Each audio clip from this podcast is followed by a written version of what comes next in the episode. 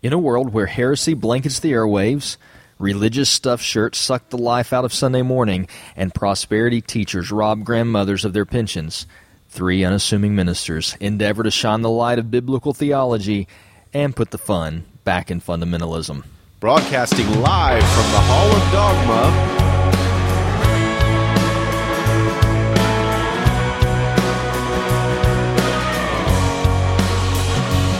Brought to you by the age Chase was when he first discovered professional wrestling is fake. Welcome into episode 16 of the Gospel Friends. I'm David. I'm Chase, and that's probably about right. Good guess. And I'm Immanuel. All right, so um, now, first of all, let me say this uh, real quick. I was actually more devastated when I found out that professional wrestling was fake than when I found out there was no Santa. Whoa! Spoiler alert. Oh, I'm sorry. Do you think we have kids watching? Well, or listening? Not watching. That would be an interesting. You should have been but- horrified by the fact that your parents had lied to you for 12 years. About Santa, or Yeah. Oh, I hear you, man. All right. okay? Well, did your parents tell you up front? No, my parents are truthful and honest people. they told me from the day one that Santa was not real. That's just, Really? yes, they loved me. So if you have kids, you will tell them The truth. you. no, no lying to your. Hey, children. note to Nick when you're editing this podcast, we need to put a little thing at the beginning for parents because we don't want to be flooded with angry emails from all across the world. Someone. What the heck, gospel friends? My kids are crying now. Thank you very much. Well, how about the forty-year-old man that just found out professional wrestling's fake? I told you I found out when I was 16 or Well, I just well, okay. Oh, you mean the other ones? Yeah, I just mean the other ones listening. You know, All right. Well, anyway, I really was. I went home. I went home when I found out there was no Santa. I was just like, oh. But when I when I when someone told me there was no that, that wrestling was fake, I actually went to the teacher and and said, you know, hey, they're lying to me, and, and she verified no, it really is fake. Then I went home to my dad. I, I was upset about it. So Nice. What did Hey. your What did your dad say? he said he said it's not really as much fake as you know they, they really get hurt just just pre-planned endings Oh, okay. he tried to let me down gently but it was tough It's not fake, it's choreographed. thank you all right so we have uh, sitting in for nicholas this week nuke we have immanuel marsh if you're a hall of dogma uh, facebook junkie then you will probably recognize immanuel's name because he is all over the hall of dogma on Prolific facebook poster. or a commenter E- either one. You can't nod your head. People won't. people won't know. You gotta, you gotta When I nod, they'll know. done. so, all right. So we have to come up with a nickname for Immanuel because Briefly. he is a. Uh, Why do we have to come up with a nickname for Immanuel? Because Well- that's odd. because this show is loosely built on the gospel. Well, excuse me, the Super Friends, the old cartoon show. That's right. And the whole idea is that we all have alter egos. That's, that's not a whole idea. That's the reality. I'm sorry. But we don't talk about it every week, so No. you know, new listeners might be a little confused. We talked about it a lot in the first episode, and An awful lot. we wondered if Perhaps it was too corny. so uh, I am Rev Verbiage because I can talk people into an oblivion. For long periods of time. Yes. I am Captain Crunchy because I can eat lots and lots of cereal and still pronounce some complicated theological words. That uh, no one understands, except Immanuel, who is a fellow Theo geek. Yes, that's right. And uh, we dub thee the General. Are you cool with that? I like the general. We need to get a we need to get a, a tweet out on the shirt. The Immanuel's got a shirt here from uh, from uh, Woot. Yes, and it's a cool military style shirt. Well, It's a cool military shirt with um, the medals hanging off of it are game controllers. Did you get it? I did. All right, yes. we need to tweet that out. Okay. So uh, it became easy that you'll be the general, and that fits you. You like to tell people what to do. And he has supernatural powers of persuasion as the General. Ah, actually, I think that fits well. Indeed, it does. All right, that was Devon. Lee led. Well, a- amen to that. What's All on tap today? Well, actually, I th- this is where we're supposed to do contact info. Uh, Immanuel's favorite part of the podcast. I skip thought- this part every week. I thought his favorite part was when we say, you know, that expression involving. Uh, we'll get to that later. I have not. Li- I have not listened to this portion of the program for like a month and a half. now you have to. I skip. I skip it. Well, Nick's not here, so it's it's good. wow. uh, so you can reach us on Twitter at My Gospel Friends. We'll have to uh, talk about that a little bit later. But at My Gospel Friends on Facebook, facebook.com forward slash groups forward slash Hall of Dogma and voicemail 205 575 9735. Or if you're an international listener, speakpipe, P I P E dot com uh, forward slash the gospel friends. I believe. That's right.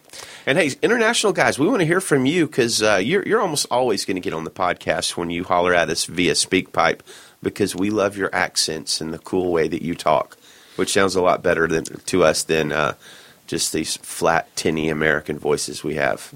Yeah, the southern redneck dialect that we that we that we do. Yes. Coming in on the uh, music this week was uh, Chase. Sean Lombard. There you go. Thank you, Sean. Yes.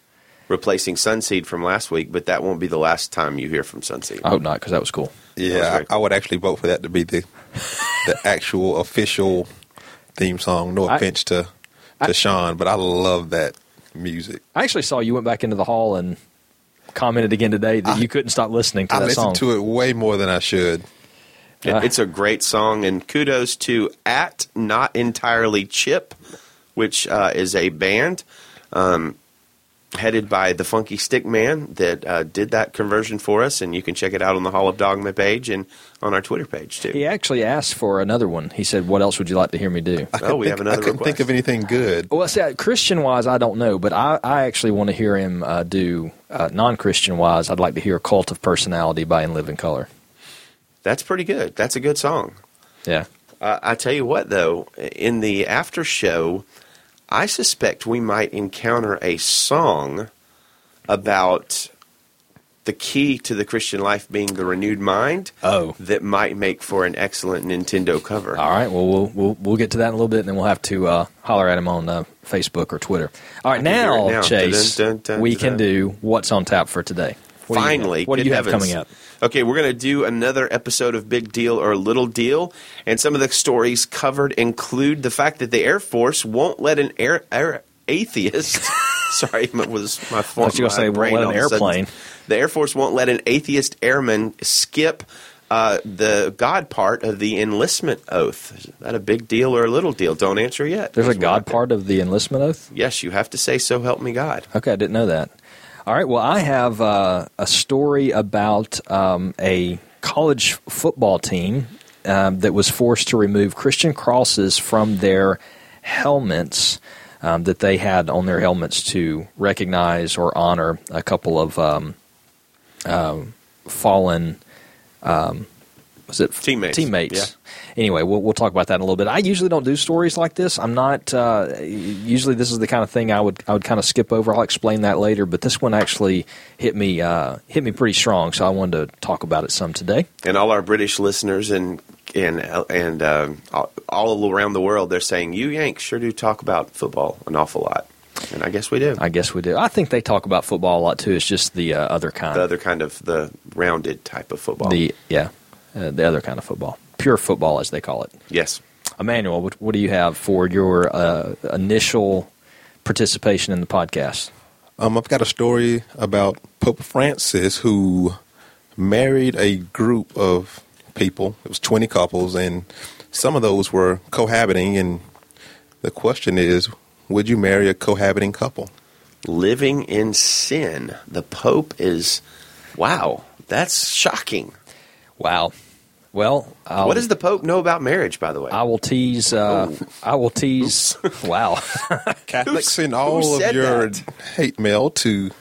I'll tease this. Uh, my response to come up. I actually have married a cohabitating couple before. Oh snap! Yep. So we're going to have our first walk off the don't call me uh, don't call me a heretic and turn it off yet. We'll uh, we'll explain in a little bit. But hey, first, by the way, I have too. I just didn't know it at the time. Well, I want to talk about ignorance is no excuse. You're probably right. I want to talk about guys the most important thing that happened this week in the world, possibly the most important thing that has happened this year. Maybe, maybe than, this decade. Other than me bringing my son home from another country. Um, and that is the release of the new iPhone. Wow. So I know, Immanuel, you've already got yours. Um, you ordered. no. So the iPhone 6 this week, actually two versions. So we've got the iPhone 6 and the iPhone 6 Plus. Yep. and uh, which are um, these uh, these phones are actually going to be a bit bigger than the old iPhone. So uh, big deal it, or little deal. Oh wait, that's your I'm going to say really big deal because uh, I have an addiction to gadgets and such. All right, so I got. I mean, let's let's ask this: Are you guys uh, Apple guys or Android guys? Immanuel, I'm an Android guy. Um, to, for me to buy iPhone six would be basically going back to what I had in 2012. nice. Okay, So- now What, what sort of phone is that sitting This there? is a Google Nexus Five. so that's a really attractive phone. It's sleek and thin. Oh, it's sexy, yeah. It is. Yeah. Can, Can I- we can I say see it? sexy on the? On Ah, the yes, show? fine. Look, I said nuns farts last week, so I don't know why he couldn't say sexy. Okay, I guess not. It's got a nice. It doesn't even have buttons. How do you turn the thing on? contrasting It's on the colors. side. It's on the side. Okay. Oh, what's your password? I'm just kidding. It's not really on there. I don't like it. There's nothing in there. Oh, put something interesting on Facebook real quick. Uh, nah. this is this is nice. So you, now you're not just an Android guy. I You're- am an Apple hater. You're an Apple. I was going to say you're an anti-Apple guy. I believe Apple is evil. I also believe that Google is evil too. However, I am not a fan of anything that's popular. If it is popular, I distrust it immediately. So Is it- you're a hipster. I am not a I'm not a hipster. So it's not like I just want to, you know, do throwback stuff just to be cool. I just don't trust popular things. So I take it this phone is not popular. it's it it does not have a cult following. I got you. People don't line up to get it. Well, I- I- look, I've had an Android. I had an old. Uh, what was that old? E- the H the Evo. I had the old Evo. That's what I had, and and I. Uh, but, but now I, I'm an Apple guy, so I just On your Samsung Chrome, okay. I, I Uh, can't afford. I have a yes. I do have a. I have a Chromebook because I can't afford a you know who makes a Chromebook? Google. You know who makes Android? Okay, I think he's Look, got you a little bit there. but Dave. I can't afford the um, Mac AirBook. That's because evil is expensive. Okay, so I like. I've had the Android phone, and Evil and is I've the line of the podcast so far. And I- Evil is expensive. and I've had now Apple, and I just enjoy the the Apple products better. That's just me. But uh, Chase, what about you? Are you an Apple or so? We got one Android, one Apple guy. Currently in the Apple camp, uh, I have had um, some really good Samsung Android phones. The Infuse, the Note Two. Mm. Um, I prefer the Apple ecosystem, and, I, and I've always said this: as soon as Apple releases a big screen phone, I'm all in because that's what I've been looking for. I wanted the hardware of an Android type phone. What? No, I still haven't found what I'm looking for. It, it's it's along those lines, but I'm hoping in the next few months I will have found what I'm looking for in the Apple Six in the Plus. Ne- in the next few months. Let me let me explain how Chase operates. Um, new tech device comes out. Mm-hmm. Chase um, talks about wanting to get it. Kind of plays it off. You ask Chase, "Well, are you going to get it?" And Chase says, uh, "Eventually, eventually, I'll get it, but not right now because I can't afford it." Next week, right? Then at some point in the next few days, you happen to see him trying to hide said device from you because he doesn't want you to see that he went and bought it. So that's typically how things work. Look- I give you the two. po- I give you the episode eighteen to have it. I bought it the night it released. Oh, wait, I'm going to tell you why.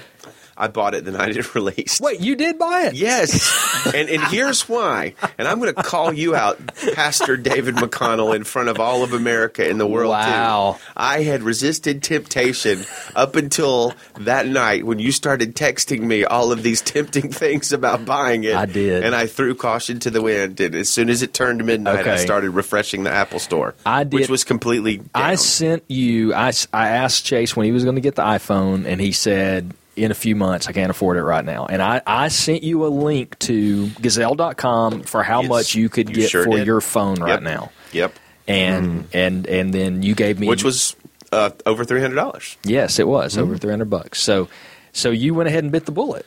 I did. I mean, Does your how wife could I resist? No, she doesn't know. Good thing she doesn't she listen to would this podcast. stab me in the throat. Did, Uh, she'll know in a month or two when she gets around to listening to this episode. did you order it from. Apple?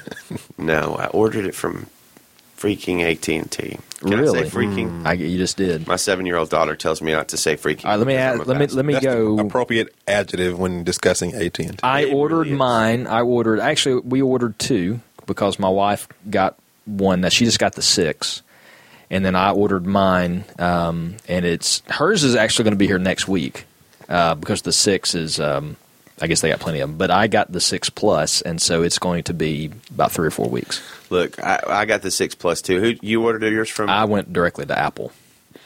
so three or four weeks for you. Yeah. What what, what time did you order it? I ordered it. Um, what was the release date? Um, I ordered it the, on the day, like around noon. Okay, so I ordered mine. Like I started ordering right after midnight, right when it was available. Of course, the Apple Store was down for hours. Yeah. So I went to AT and T. Their store was down. By the time I finally got around to it, I, my really my my shipment date is like mid October. Oh, that's about what mine is. I mean, three or four weeks is. But you ordered it the next day. I was Yeah, there noon. at midnight. All right, let me guess. I just I, I, know AT&T you. makes me pull my hair out. So I'm going to say you went. Uh, I'm going to say you went six plus 64 gig. That's that's pretty close. You went 128 gig. No comment. You bought the 120. You did. Hey, look, uh, I think it's time for us to get into the meat of the show and talk about some Jesus type things. Dude, you can Maybe buy a Kia. game. You can buy a Kia for the cost of that phone. Uh, uh, look at the time. It's it's it's already Wow. seven twenty four p.m. People are All right, clamoring let's, for real let's move on. and I went six plus 64 gig. You'll be very happy with that. So that's what I went. And Immanuel sitting there judging us in his mind. I just remember us, us a man once saying that nobody wants big Oh. phones, and that man was Steve Jobs. Well, he said, yeah, he said a lot of He things. did say there's a big debate out there about whether Steve would be happy with what's happening right now in the Apple world. Well, they Tim Tim Cook says that he would be. they're getting their clocks cleaned by Samsung, and you know the iPhone six plus is just the Galaxy Note two. so Well, Well, if Apple spec was wise. run by somebody from Tuscaloosa rather than, you know, I don't know what affiliation Tim Cook is, but if we had an Alabama guy War at the Eagle. head of of Apple, I think they would have better hardware. What say you to that, Apple hater? Hmm. It would make sense that somebody who roots for Alabama would like Apple because both groups seem to be a tad bit idolatrous, Oh, Boom. All right, worshiping Hey, I do want to say that dead I football coaches and Well, ah, you're hurting me. subpar phone. I like the Apple stuff because it works, and I always hear people say they like they like Android better because you can do all kind of development More on it. And fl- yeah. but but I don't know how to do any Here's of the that. thing. How many times do you ever write apps for your phone, Immanuel? Never. Here's the thing: You don't. Apple people always says. I like Apple because it works. That is a sign that you've already been indoctrinated. Because it's, I, I've had I've had Android phones since I've been getting smartphones. Guess what? They all work. It's not like other. like, I have Apple because it just works. Everybody else's phone works too. You know that? I will say this: I when I've had Android phones, I've had to clear my memory out pretty regularly, or it'll really slow down. I, I had to do. I have that. never had that problem. No, well, maybe it's just me. Maybe I run too many apps. but- You, you probably run a lot of apps. All I right, do. tweet us at my gospel friends and tell us: Are you uh, Apple or Android? Do you get the iPhone, or are you like Immanuel? Do you hate all things Apple? That's right. I'm All pretty right. sure that the Apple logo is the mark of the beast. I can't prove that hermeneutically. But it, it's a good guess. It's fruit. We all know that fruit has gotten people into trouble. Well, I in the did. I did hear a line this week because they've got this whole new like Apple Pay thing now, where they're they're basically trying to make it where you'll just Yeah, we had that a couple that? of years ago. Yep. where, But go ahead. where you will swipe. But this will actually take off, and people will buy. See, when Apple releases it, people will get on board with it. And when they start wanting to put those sorts of things in your forehead, pay, pay Yes, attention. I saw somebody somebody on on on uh, the radio. They were like, "Do you strap it to your forehead?" Uh, yeah, that's you, that's when you start paying attention. so. Yeah. maybe anyway. a little before then. It's the eye mark. The eye mark of the beast. Well, you and I, It's coming. you and I, my forehead friend, you. who are I'm afraid Apple. we're going to get sued by Apple and, and other entities this week. I'm a little afraid. I hope we have good corporate lawyers. So the general, uh, you and I are at odds, Apple or Android, and now we're about to be at odds in this game. Uh, so you listen, you listen to the podcast uh, every week, and so you know how how how we do. And, and coming on the show, we're we're going to go head to head, the general versus the Rev. Chase, what kind of game do you have for us this week? I call it the impossible quiz. Sounds easy. Yes, it's not easy. And here's how it's going to work. I'm going to give us eight questions, and then, by the way, for those of you wanting to get to the serious things, it comes up right after this. I'm going to give you guys eight questions. We'll start with our guest, Immanuel. Um, he No gets a- googling. he gets a geography General. question right out of the gate. That means, David, it, it goes to you, number two. And Uh, I'll give you eight questions. If you can guess the answer, and you get a free guess. If you can guess the answer without uh, multiple choice, you get two points.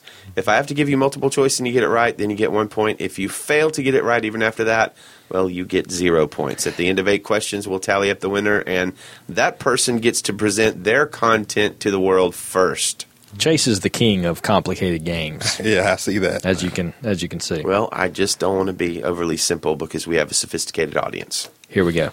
Here's the first question to you. Immanuel, what is the third largest country in North America by land mass?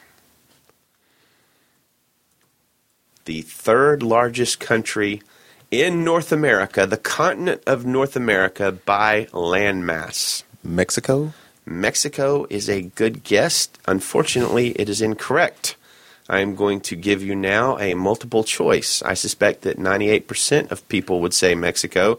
Hence the name Impossible Quiz. Is it A, the Dominican Repub- Republic, B, Haiti, C, Mexico? It's not C. Haiti is in North America. D, Greenland, or E, Cuba? Oh, wow. We went with E. Those are all small. Maybe so, and maybe no. And there's no guarantee that all of those are in North America. None of those are in North America. I mean, Cuba's not. Dominican Republic is mm. not. Hmm.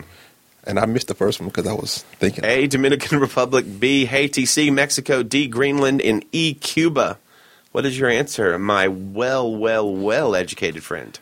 I am well ed- educated, but as my geography teacher used to say, Immanuel, if you knew where you were, you'd be dangerous. Wow. I, I'm not good at geography. I have no idea. I'm going to say Cuba. Cuba is a good guess. The answer, in fact, checking in at slightly larger than Mexico is Greenland. Wow. Okay. Greenland. Cuba's where they brew Heineken, isn't it? It, I believe it is Cuba or uh, the Dominican Republic. I get those two mixed up. That's an inside joke we'll get to later. All I right, give me will. my give me my number question. two for you, David. What is the only state that can be written in one line on a keyboard? The only state that can be written in one line on a keyboard. Asdif. That is a good guess. Wait, um, I know this one. This is. do you really? Mm. Um, I'm I'm looking at my keyboard. Oh, no, yep. Um, Oregon. Oregon is no, a good guess. That is in it, fact factually incorrect, but it is one of the guesses you can. You I have here okay. multiple choice, so you get get a choice of four: A. Oregon, B. Mississippi, C. Alaska, D. Alabama, E. Maine. And because you can figure this out on your own, I'm going to give you eight seconds to answer. Wait, what were the cho- what were the choices? Again? Oregon, Mississippi, Alaska, Alabama, or Maine. Alaska. Alaska is correct. Well done. That is one point for you, David. I cheated a little. One to zero. That's okay. You did it inside seven seconds. To you, Immanuel, this tests your knowledge of breakfast cereal. Mm. I hope you're a long-time listener to the show because we're fans of cereal here. Name a single monster cereal. Count Chocula. You got it. Wow. Wow. Two to one. Hey, I'm going to give you a bonus point here. Either one of you guys, name a defunct monster cereal. Boo Berry. Boo Berry is still out. That's a good guess. Really? In fact, I just saw it in Walmart this week. Wow. Um, wow, indeed. Aquaberry. Aquaberry, nice try. it was uh, that was the defunct cereal of uh, the lamest superhero ever, Aquaman. nice. I don't know. Fruit Brute, which was a wolf-like cereal that I used to eat as a child, or Yummy Mummy, which is by mm, far the worst yummy, of the monster yummy cereals. mummy. I was trying to remember. Was terrible. Yummy wow. mummy. Yummy mummy. All right, Immanuel is up on David two to one. Question number four to you, David. What president appearing on Wait, Wait, Don't Tell Me correctly answered three questions on My Little Pony: Friendship is Magic? Um, Bill Clinton. Bill Clinton is correct. Boom! Well done, David McConnell. That was that an easy three one. to two. He was kind of the. I mean, look, he was the. Nobody, everybody else had too much class to go on a show like that. he was the MTV underwear president. Remember, because he got on there and answered about the boxers or briefs. He was trying nice. to be real in touch with he culture. Was, so. But My Little Pony, friendship is magic. I look. That's I, weird. I didn't yeah. see Reagan getting it or either one of the Bushes. So, nope. no. so uh, what, what is that? What does that put us at? Uh, well, track. I uh, three. I'm You're three. three. so it's three two. Three, okay, two. good, good. Three, two. All right, over to you, Immanuel. And this is going to seem very difficult unless you think about it well. The mascot and team name for the Arkansas School for the Deaf is. We're going to need to be careful here. We're going to be real careful. well, never mind. you were about to be uncareful, weren't you? I was just. is it possible to offend this, them? This is to Immanuel. Oh my gosh, oh. you weren't careful at all. This podcast is, is transcripted and distributed all around. I, I, apologize. I just I pulled up this week at the um, at the drive-in at the drive-through at McDonald's, and they have a sign up that says, "If you need a braille menu, ask." And I'm just trying to figure out why would that be in the drive-through of McDonald's? Do you think for some reason that blind sorry. people aren't allowed in cars? Well, or that they might have. But if they were, they wouldn't be able to see the sign telling them to ask for a braille menu. Well, that's for their friend to say, "Oh, hey, they passengers. have a yeah." All right, I'm sorry. Go ahead. Well, you're going to be hunted down by blind and deaf people, and don't make any snarky comments one. about that. They're just the going to get you. You're the one who brought up this question. It's a good one. Give me a right. multiple choice. Here's the multiple choice. the Arkansas School for the Deaf team name and mascot is either A, the Gators, B, the Razorbacks, C, the Wombats, or D, the Leopards. I'm going to go Wombats. That's a good guess, but in fact, they are the Deaf Leopards. Are you serious? Yes. Okay, well that's not as offensive as any it's not that joke I made, but it's funny. And no, you're much ah. more offensive than this Arkansas school. I, I, let's just move on. Yeah. Three to two. Over to you, David. This this one might be offensive too. This I don't know what I was thinking. We did all this, this, We did all this, and Nick wasn't even here. I know, and he's the offensive one. Yeah, true story. Really? This product was originally called Baby Gaze. The Q. Wait, did you just say you heard me? Baby Gaze. This product G-A-Z-E? was, ori- was originally called Baby Gaze. B A B Y dash G A Y S. I know this. The Q in the current name stands for quality. What product am I speaking of? Oh, I wish baby, I could steal. I know this. Baby one. Gaze. Baby Gaze. Um, and don't say anything about that whatsoever. Is it like Bengay? That's a good guess. So some kind of diaper no. rash. No. The Q Cream. in the current name stands for quality. Is that product A, Q tips, B, Q cards, C, Q quilts, or D, Qdoba?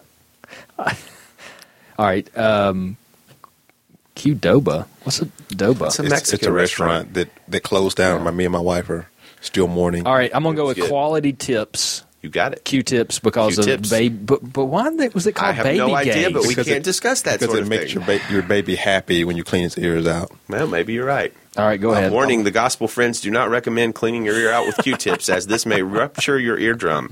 Number seven to you, Immanuel. You are down four to two. You can catch up here with the right answer to this question. What common item do we know uh, was formerly called the XY position indicator for a display system? What common item was originally called the XY position indicator for a display system? A mouse? You got it. It is a mouse. Wow. Nice. Good job. That is four to four.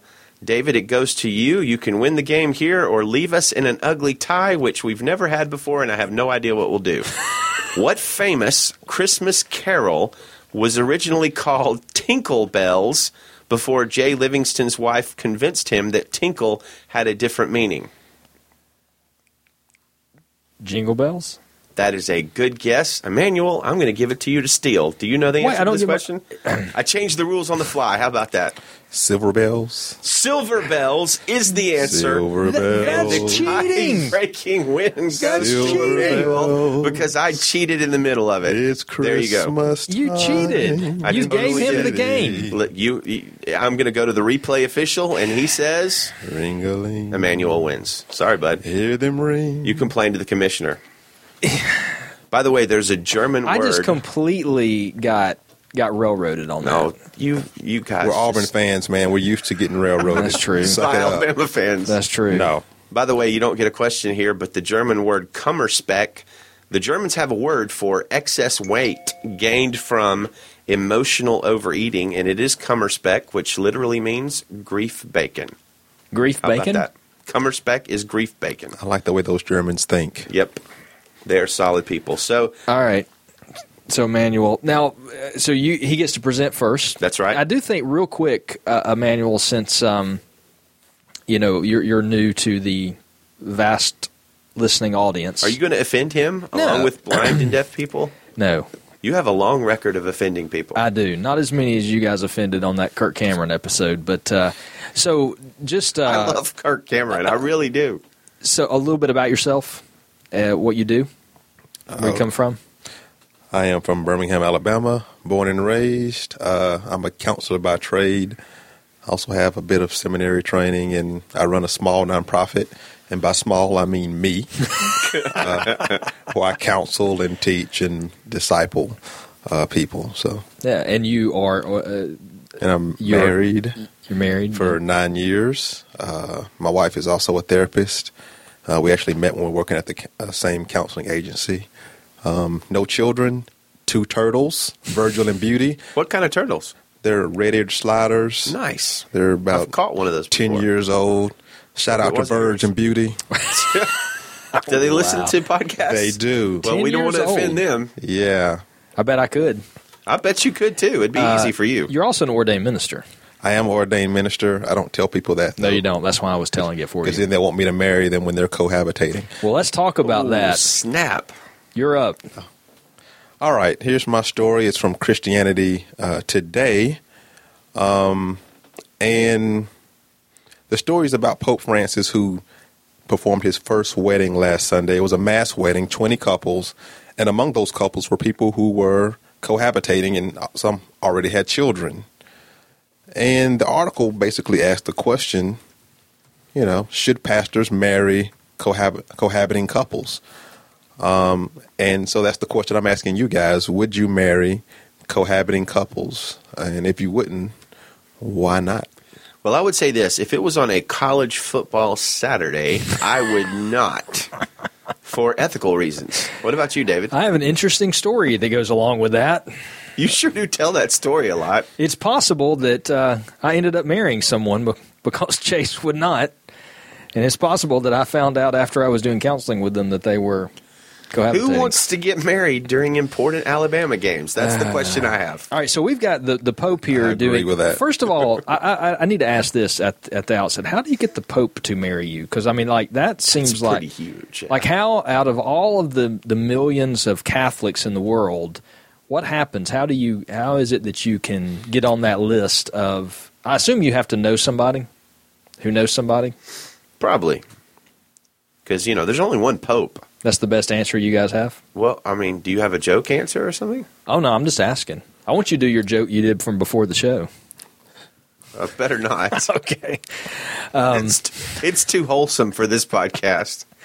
Okay. I thought you asked something about I didn't. I didn't. I don't know where what you does get the these Pope kind know about marriage. Oh my gosh!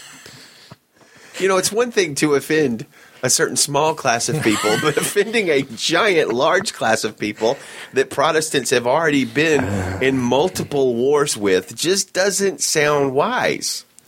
It's not like we have a great. God, just never mind. All right, cohabitation continues to become more common in America, where the U.S. Census found 7.8 million unmarried couples living together in 2012, up from 2.9 million in 1996. That's pretty astounding. So, what we got there? About 16 years, um, we almost uh, tripled. Well, actually, we probably did from 2.9 to 7.8 million. That's not quite tripling. It's not quite, but it's close. It is close. Uh, young couples increasingly see cohabitation as a step toward marriage. The societal pressure for shotgun weddings when a single woman becomes pregnant has faded into shotgun cohabitation, um, and more divorcees are opting to move in with long-term partners instead of marrying again. So this is a this is a, a big thing, at least here in the U.S. I, I, I think uh, I think more and more you see this where people kind of put off getting married, or um, the, you know, I, I see some people even saying, you know, I've heard people talking about, well, let's just live together for a while and we'll kind of test the waters to see if we should get married. Like marriage is a pretty big step, so we don't need to just dive into it. Let's live together for a while and and and um, and be helpful.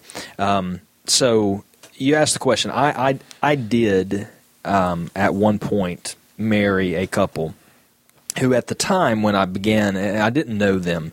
Um, uh, someone asked me. It was the kind of a, a some family of, of people that went to the church um, and and they asked if I would marry them, and so I started doing counseling with them because anyone that I'm going to marry, I ask for them to go through counseling sessions, uh, pre-marriage counseling, and so I found out in the counseling sessions that they had moved in together. Now they had not been living together for a long term, um, but they just um, they were buying a house, they had bought the house, and they decided just to go ahead and move in a few weeks or a couple months before the wedding. And um, I went ahead and did this, the marriage. I will say, and, and, I'll expound on it some more in a moment, that I do not believe that I would make that same decision today. So hmm. I, I, think the answer to the question, just in general, without any other specifics, would you marry a cohabitating couple? I do not believe I would do that today, and I'll, i can expound on that in a moment. Chase, how about you? It's a tough question. It's um, here's the thing. I, I always feel like there's this. Uh, I, I don't really believe much in gray areas when it comes to scriptural things, but it, when there are situations like this where it's very difficult to point to uh, a, a, New Testament scripture to tell us as, as, ministers exactly how to handle this situation, I feel like uh, I don't have as much um, assurity about what should happen as obviously I would if, if there was uh, you know some something from the uh, inerrant uh, Word of God to, to, to guide us. Um, so I'll play. I'll play the other side of the coin from you, David. What I the traditional response to this has been if a uh, cohabitating couple uh, that are living together, obviously that's what that means, comes to a pastor to get married, he would say that to them, you need to live apart first before I marry you. That's been the traditional response. In other mm-hmm. words, there needs to be a time of repentance before I marry you. Um, is that how you would handle it, or are you saying you probably wouldn't do this from a slightly different perspective? Uh, you know, it's um, again, I, you know, I would probably ask for um, the specifics of the situation and what was going on, but I, I think that um, in in recent times, I have just become a little bit more. Um, which is a word, concerned about you know who I am marrying, the the status of those people. In other words, I think when I first kind of got into and and got ordained as a pastor, I got warned you're gonna get you're gonna get asked to do a lot of weddings now, and and it has been. I've gotten asked to do a lot, and a lot of them have been you know have been from family, and so you get kind of put in that situation of you know close friends or family come and ask, and you kind of feel obligated, but maybe you look at that couple and you say, ah you know, I'm not sure that Christ is is where he needs to be in your marriage, and um, and I um, it, it sometimes makes it difficult to tell a couple. Oh, I won't do your wedding. So you kind of get in that situation of I don't really feel good about this couple, and I'm not really feeling good about this marriage because I, I don't think long term they're set up for success. Uh, but here on the other hand, um, you know, I'm being asked to do this by a family member or friend, and I, I kind of feel that pressure. And so I've kind of come to the conclusion of where in the early years of ministry, I probably would have, I, I probably honestly gave into that pressure a little bit more. Uh, now, now I'm really trying to look at couples who are asking me uh, to perform ceremonies and I'm looking at the status of their relationship and where Christ is at the center of that relationship because I'm just concerned long term what's happening in marriages. And I think the church has taken a pretty soft stance on marriage and and divorce and and I'm I'm wanting to, if I'm going to stand up and I'm going to kind of serve as an officiant over a wedding, then in many ways I'm kind of representing, um, I'm representing as a as a pastor, you know, God. That sounds weird, but I mean that's kind of that role. I mean you're you're you're kind of a representative there because you're standing up you're you're standing up and declaring them married based on the word and as that representative maybe using the word ambassador for God to this couple I want to be sure that I am giving them good advice and counsel. And and if uh, bringing it back around to the question, if a couple is living together prior to marriage, then number one, I'm assuming they're sleeping together prior to marriage, and I'm already think they're off the rails before they got started, which makes me concerned for the long term health of their of their relationship. I said a lot there that you guys made faces at, so go ahead and and, and dissect it. Well, my first question would be so what if they're sleeping together and not cohabiting? With with that would you marry them? Probably not at this point.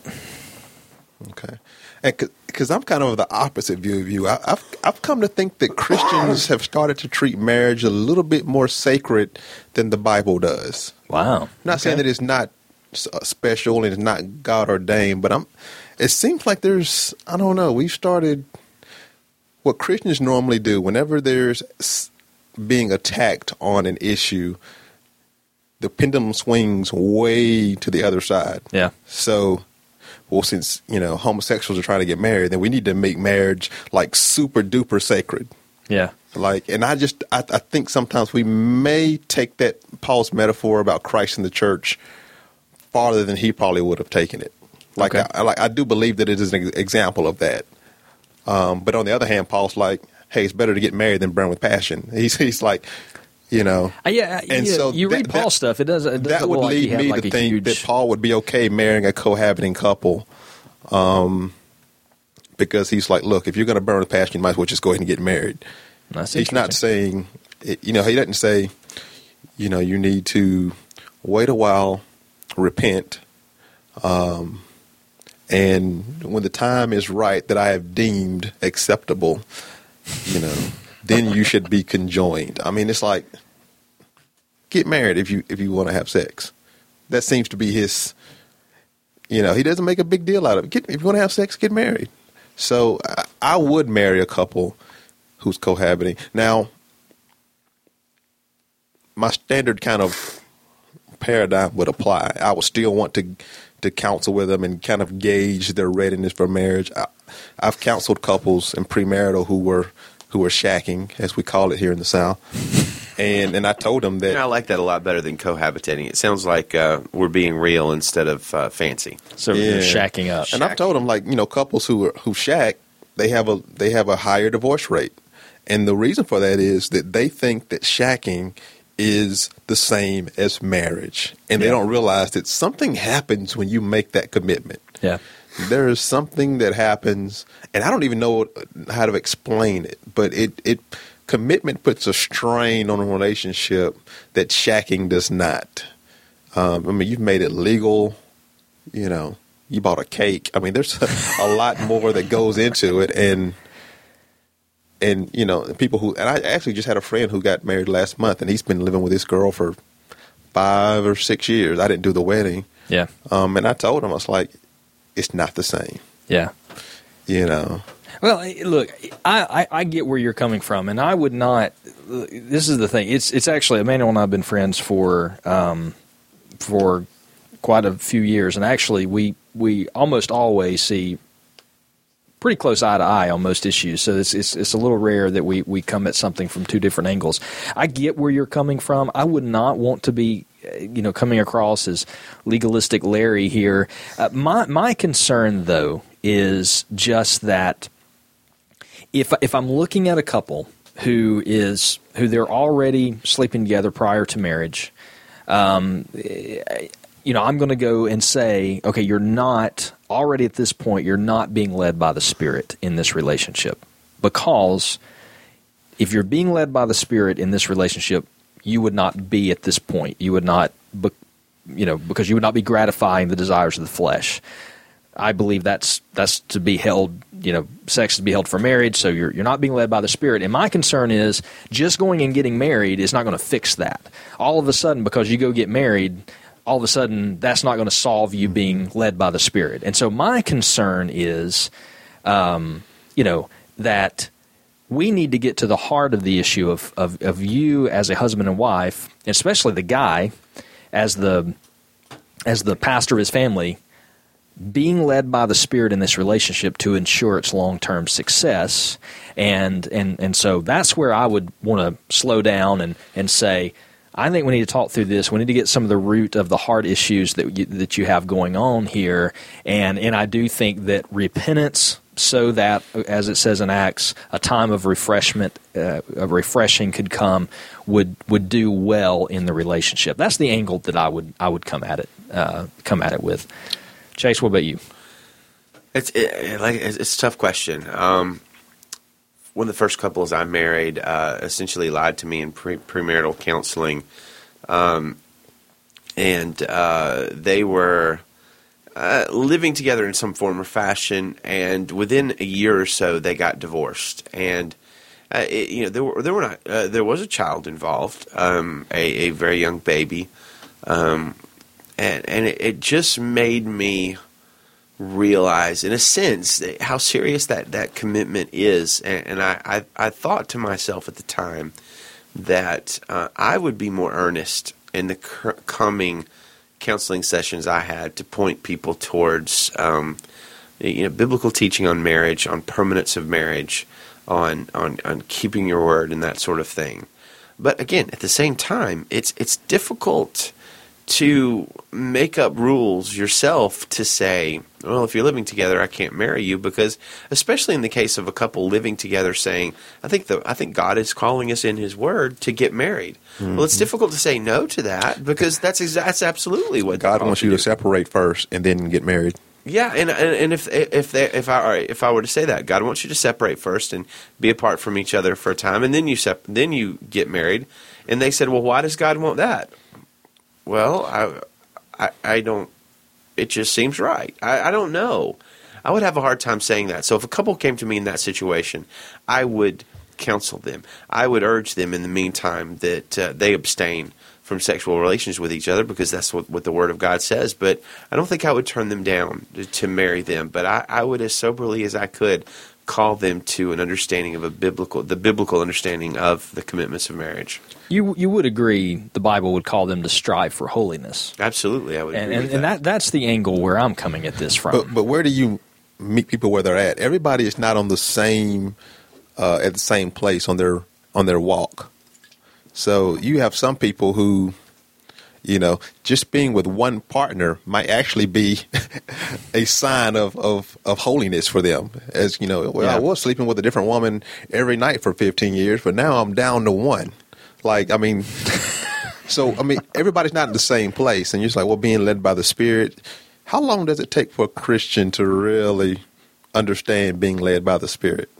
Uh, well, and as reform guys, you don't even. I mean, you're probably still wondering what that means. Uh, look, but, I'm not, I'm not going to take this out. I'm not going to take this from you because you're you're the most. Look, you're you're reformed ish. Ish, yeah. I mean, look, you you lean that way. You just want to embrace it. I'm reformed, so, but I believe the Bible. You don't. oh gosh, you don't just, want the title. I don't worship at the feet of Calvin. You well, look, you I, don't. I, and I think that's actually. You don't think Paul's the fourth member of the Trinity? Day. I don't think the Bible is the fourth member of the Trinity either. Uh, yeah, no. no. Speaking of the Bible, First uh, Corinthians seven.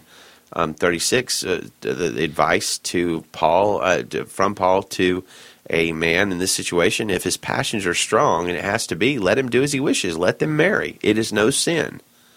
And I, I essentially think it isn't a sin uh, for them to be married, I, even if they're in a current state of sleeping with each other. Look, look, the Bible says to flee youthful lusts, and I think we've talked about that before. That that's not just sexual lust; that really may even be more anger. But the teaching of 1 Corinthians seven seems to indicate that there is a a nature to this to the sexual sin and sexual desire that is maybe perhaps more difficult than others to resist. Mm-hmm. And and so if, if, two people believe God, you know, are, are ready to commit themselves to marriage, um, I don't know. I, I hear what you're saying, David. Um, I, I, just I, I you understand? Like I'm, I'm not wanting to give them. I'm not saying, well, you need a four month timeout now. Like I, am not, I'm not trying to say you've earned yourself. Well, how long would you say that timeout? You've earned be? yourself five weeks in the penalty box. You know, uh, look, my first answer is show the fruit of repentance until your marriage. And see, I don't you, know. You, I'm saying, like, if you, it, that's what I'm saying is I'm trying to, to, to, I mean, I think we would all, I'm assuming we'd all agree around the table that it's it's it's a sin to sleep sin to have sex before marriage. I mean that that's des- yes, designed for clear, marriage. Clear, and you know what clears that sin right out? Right? Getting married. but I'm saying the heart issue there is okay. You're not following God in this degree. Again, when you come, you can go get married at the courthouse by a judge. So if you come to a pastor, to me that tells that that that says you want God involved in this relationship.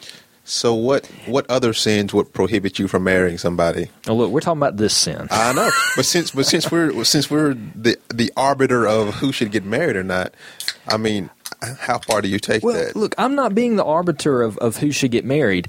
I'm saying. Well, you're the arbiter of who you would marry. well, know. that's true. I, but I'm saying I would want to. I would want to see them be willing to. Okay, if if I see in the Word that I should not be having sex with this person before we get married, then we're going to stop out of obedience to the word. And we're saying that Paul's answer is get married, and that remedies well, part of it. Okay, now, so if they say let's go get married right now, then maybe okay. But I'm saying if they're going to if they're going to if they're they're six weeks away from their marriage. I think they need to make some steps to no, show repentance for the, those next those next. If, the, if next this is something weeks. they've got the date set a, a long way away, and and such, I, I, might even counsel them. You need to move this up. If you're not going to be able to stay apart from each other, you need to move this up. But to, to make my first point, I don't want to. I don't want to go back on that. I would still be concerned with. I would still. I would still be concerned with their heart. Okay. Let me ask you, you guys, this: How much responsibility? Because this is what it sounds like David is doing. Is how much responsibility do you put on yourself? for the success of the marriage? Well, and that that's a great question. And that's the what it sounds like. Phrased it is a great question because I don't think I, I don't I, I, can't find a place in the Bible where this sort of responsibility is put on a pastoral head. Mm-hmm. Now that's not to say I, I, actually I do I put I put some responsibility on my head. I do as well, but I don't find that in the scriptures so much. I, I, probably put more. You and I had this discussion, uh, Immanuel and I did not too long ago, and I probably do put more um, I probably put more weight on that, you know, than I on myself there than I should. I, I am trying to look at this from a point of disciple making, and and I think that um, I, I'm seeing if a couple is coming to me and asking me to help prepare them and then do their wedding. Mm-hmm. They're asking me to be involved in the way the role at that point of what I look at it is I'm not just the guy going to, you know, do the cross and say you're married. I agree I, with you there. I, I, agree, I, I have that. that. responsibility now for some discipleship to prepare you for marriage, and that's the angle I'm coming at. Yeah. Um, and you know, yeah, and I would take that angle. I just exactly. wouldn't say no. I would be low. Even would you ask them to move out? Would you ask them to move out or to stop having sex together before yes. the marriage? But I wouldn't say no to marrying them. So let me ask you this: What purpose? What what what purpose would them moving out serve? Well, I think ultimately the point of them stopping having sex before marriage would serve the purpose of of showing fruit of repentance. But to me, look, I'm not going to buy if if if you're not going to move out. To me, I mean, you're not really. I mean, I realize you could just have sex at any point at anywhere, but to me, it's it's kind of a sign of okay. Well, we're serious about really wanting to try to not do this. I will say this. You know what I might do, and and this is not going to please a lot of people, but I might do this. What you know, and this is going to raise the question: What makes a marriage? But if they had a date six weeks away, and I said, I think you need to move out. If you're serious about doing this marriage six weeks from now, I, I think you need to move out. And if they balked at that, and then I would say this I would say, well, we can do a ceremony six weeks from now, but we can say our words right now before God and you'd be married. Oh, wow. What do you think about that? Is that, is that crazy talk? No, I'm okay with that. Yeah, I mean, I'm, I'm totally okay with that. Yeah, that's interesting. That's interesting. But but I would say I would still ask you to counsel with because you, you it, look weeks. it does make a great question. You start getting into a lot of these avenues of like really what marries someone. Like in this yeah. state, you got to have a license, but biblically, what does it mean to be married? There there was a ceremony. I, I know we all have a, a mutual friend who who says that you know sex is what makes a marriage, but I, I think mm. sex consummates the vows. It, it, seems like in the Bible there were there was a vow that was made. There you go. Mm-hmm. And then that sex consummates that. But that was going to be my question to you, Chase. Is what if you asked them, or what if you said or counseled them to stop having sex before the marriage, and then they they didn't? But then I would maybe propose the secret marriage. It, it would be quite, kind of like the pre tribulation rapture. They kind of have this view where there's two comings. There's a first kind of secret coming and then a second more public. I would explain it to him that in that sort of way. Are I'm you P-Trib people? Uh, send all your hate mail to Chase. Chase is Chase is right now preaching through the end times. Well, we've been preaching through the end times, but so let's let's get a. a, a, a count of offended people so far. Chase has offended deaf people. No, that was, no, that was me. I've offended was, deaf and blind. I stood up for the blind. deaf and blind. Chase well, offended Catholics, although Catholic. he didn't Catholics mean to. Catholics and pre-tribbers. Uh, and I've offended Apple people. Yeah, yeah. Apple people. Well, and, that uh, is a lot. That's like a significant portion of America. I know. I know we such friends. I know. Look, we offend people every. We offend people every week. I know that we got to move on, but I, I do want to ask. All right, would you marry? I, I would not marry a couple where one is a believer and one is not because I think the believer is I would not. is told. I would not do that because okay. I mean the, the, Bible specifically says that that's not good. Would you marry two unbelievers? It would be hard to say no to that. I think I would. I think I would. Too. I've wrestled with that. I don't have an answer. I was actually going to ask that question. Oh, were you, you going to ask that question? Yeah. Okay. Um, because it, it flowed out of your your concern for the repentance of the cohabiting couple. You know, they're shacking. What about unbelievers? You, are you concerned with their repentance? Well, see, and, and, what stress, what stretches me there is that um, I think the Bible points us toward, you know, where Paul says, "What business is it of mine to judge those outside the church? Yeah, that's God's job. Yeah, I'm to judge those inside the church. So I've always taken that to be like, kind of even sitting around here is that." Hey, we have kind of this responsibility for one another, within the church, but outside the church, the answer to is not stop sinning, heathens. It's it's turn to, it's turn to Christ, yeah. and so you know it, it, there is a see. Here's where I believe there's this um, kind of um, creation ordinance of marriage where I think marriage is from God for both believers and unbelievers, and the Bible gives specific rules toward believers for marriage, but you know, are unbelievers bound by those? Uh, I'm not talking about, you know, somebody might go off the rails here with homosexual marriage, but I'm talking about in terms of the Bible says if you're a believer, marry another believer. But there's really not anything the Bible speaks toward if you're an unbeliever, don't get married. Last question on this. If they had children, would it change your would it change your view? Hmm. Uh, if they had children together. Yeah. Wow. Would you then want to marry them because you want their children at least? Are you are you asking if they had children together and were already living together? Or even even not living together, living together, sleeping together. That is such a tough question. Oh, that's a tough question. Because I do think that that that children want their parents to be married. I read the quote, and I've got it down here in the in, in the notes. Actually, I think I just have it in my notes, but um, Angelina Jolie. She finally got married to Brad Pitt. They've been shacking up for longer than I've been married, I think. And she said it's a wonderful, it's a wonderful feeling to be married. And she's somebody who didn't want to get married. Uh, and she's, and then she says the children are so happy. Hmm. Wow. And they're happy. And the parents are not really that big on marriage because they hadn't done it yet. You know, they finally did it, but and I thought that was kind of odd that she said the children are so happy. And I think that there's something in children who want to see their parents married. So I agree with you. When it comes to that, would that ch- would that change your stance a little bit? I want to say this. I'm going to double down on on what I've already said and just say if I have two Christians, two people who are professing Christ come to me, they're living together, they have kids, and they say we want to get married. Um, you know, I'm going to assume that you know, either one, maybe they weren't saved when they first got married, or they're just now coming to the realization of uh, that they need to get married. And I'm going to double down on what I said. You know, get married, get married quickly, but we need to deal with the heart issues because there are kids involved, and I don't think it would even be bad for.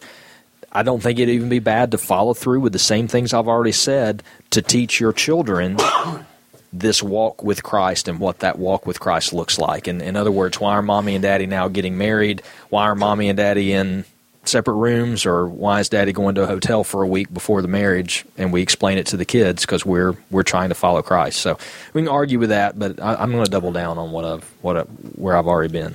Well let me ask you this. If i punched you in the nose would you still have that same view?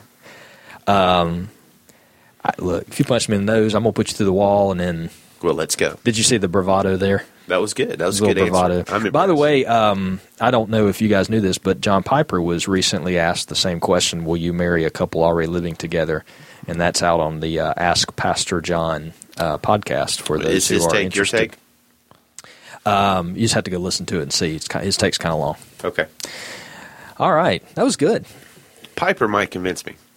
He might convince me as well. All right, well then I'll, I'll read this. Um, what I say to this couple. Let's see. Um, if a couple is pregnant, living together, regularly sleeping together because they think uh, that because they are committed and moving towards marriage, sexual relations is okay. You meet those folks. There are a lot of them out there. What I say to this couple is that they are living in sin, and would they repent and bear the fruit worthy of repentance, fitting repentance? And that fruit would be to move out stop living together until you are married. Now, if they refuse, I tell them no, I won't do the wedding. And see, and that also presupposes that people just have all this disposable income where they can just say, "I'll just move somewhere." And that's true. You know, I mean, you're asked.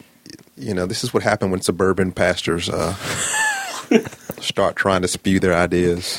Well, hey, are you willing to? Um, are you willing as a church to, to, put them up somewhere? Yeah. I, add that to the list of suburban pastors. Suburban, suburban pastors. Yeah, y'all know how I feel about suburban Jesus. I, I, have no love lost for suburban Jesus. But go ahead. Who's up next? Is it me or yes, you? You're uh, up. Actually, if I could, I would like to get a sixty-second screed from you on suburban Jesus. That's a fascinating statement. I like that. Suburban Jesus wants to help you raise great kids, balance your checkbook he wants you to visit the poor parts of town and show the love of Christ by, I don't know, painting houses. He wants you to take weekly trips to Mexico. Um, yearly, you mean? Or yeah, or yearly, depending on how you know. But he doesn't really actually want you to know Jesus. Hmm. He wants you to do a whole lot of stuff that makes you feel good and helps you live a better life. Um, so it's the it's the Jesus is here to make you into a better person. Yeah. Idea.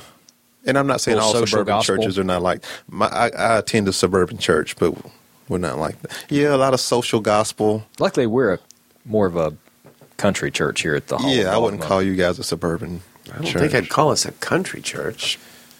Y'all are kind of a weird in between because, dude, our greeters wear overalls. That is not the case. yeah, y'all are y'all are not country. Y'all like semi-rural. I don't know. Okay. Yeah, we're a little. Semi-rural. We're a little. We're we're a little country city not, tweeners. You're not. You're not city folk at all. Not city folk. No, that's true. That's true. No, I like. I like that. I like that sur- suburban Jesus thing. Yeah, um, it's the whole mega church kind of culture that was. It was the whole, you know, uh, cookie cutter purpose not purpose driven, but uh, the uh, seeker friendly. Yeah. Kind of. Well, the suburban church, the, the, American church in general, tends to water down things like Luke nine fifty seven. Um, as they were going along the road, someone said to Jesus, I will follow you wherever you go. And Jesus said to him, Foxes have holes, birds of the air have nests, but the Son of Man has nowhere to lay his head. And to another he said, Follow me. But he, that man said, Lord, let me first go and bury my father. And Jesus said to him, Leave the dead to bury their own dead, but as for you, go and proclaim the kingdom of God. Yet another said, I will follow you, Lord, but first let me say farewell to those at my home. Jesus said to him, No one who puts his hand to the plow and looks back is fit for the kingdom of God. I suppose suburban Jesus doesn't say those sorts of things. No, he does not. Um, I, I, like that. This is a good challenge, Immanuel. Um, okay, over to me for uh, big deal, little deal, or no deal, and uh, we're gonna we're gonna try to do this really quick, guys, because we we dwelt on that last story a long time. I, we got a lot more mileage out of that than I thought we might. That was a good discussion. That was good. So I'm gonna give you the first article, uh, uh, the first subject, and you guys are gonna tell me if this is a big deal or a little deal or not a deal at all. The Air Force will not let an atheist airman get into uh, their unit and say the enlistment oath unless he includes the phrase, So help me God. If he refuses to do so, he will not be allowed to rejoin his unit. Is this gentleman a big deal, little deal, or no deal? What do you think?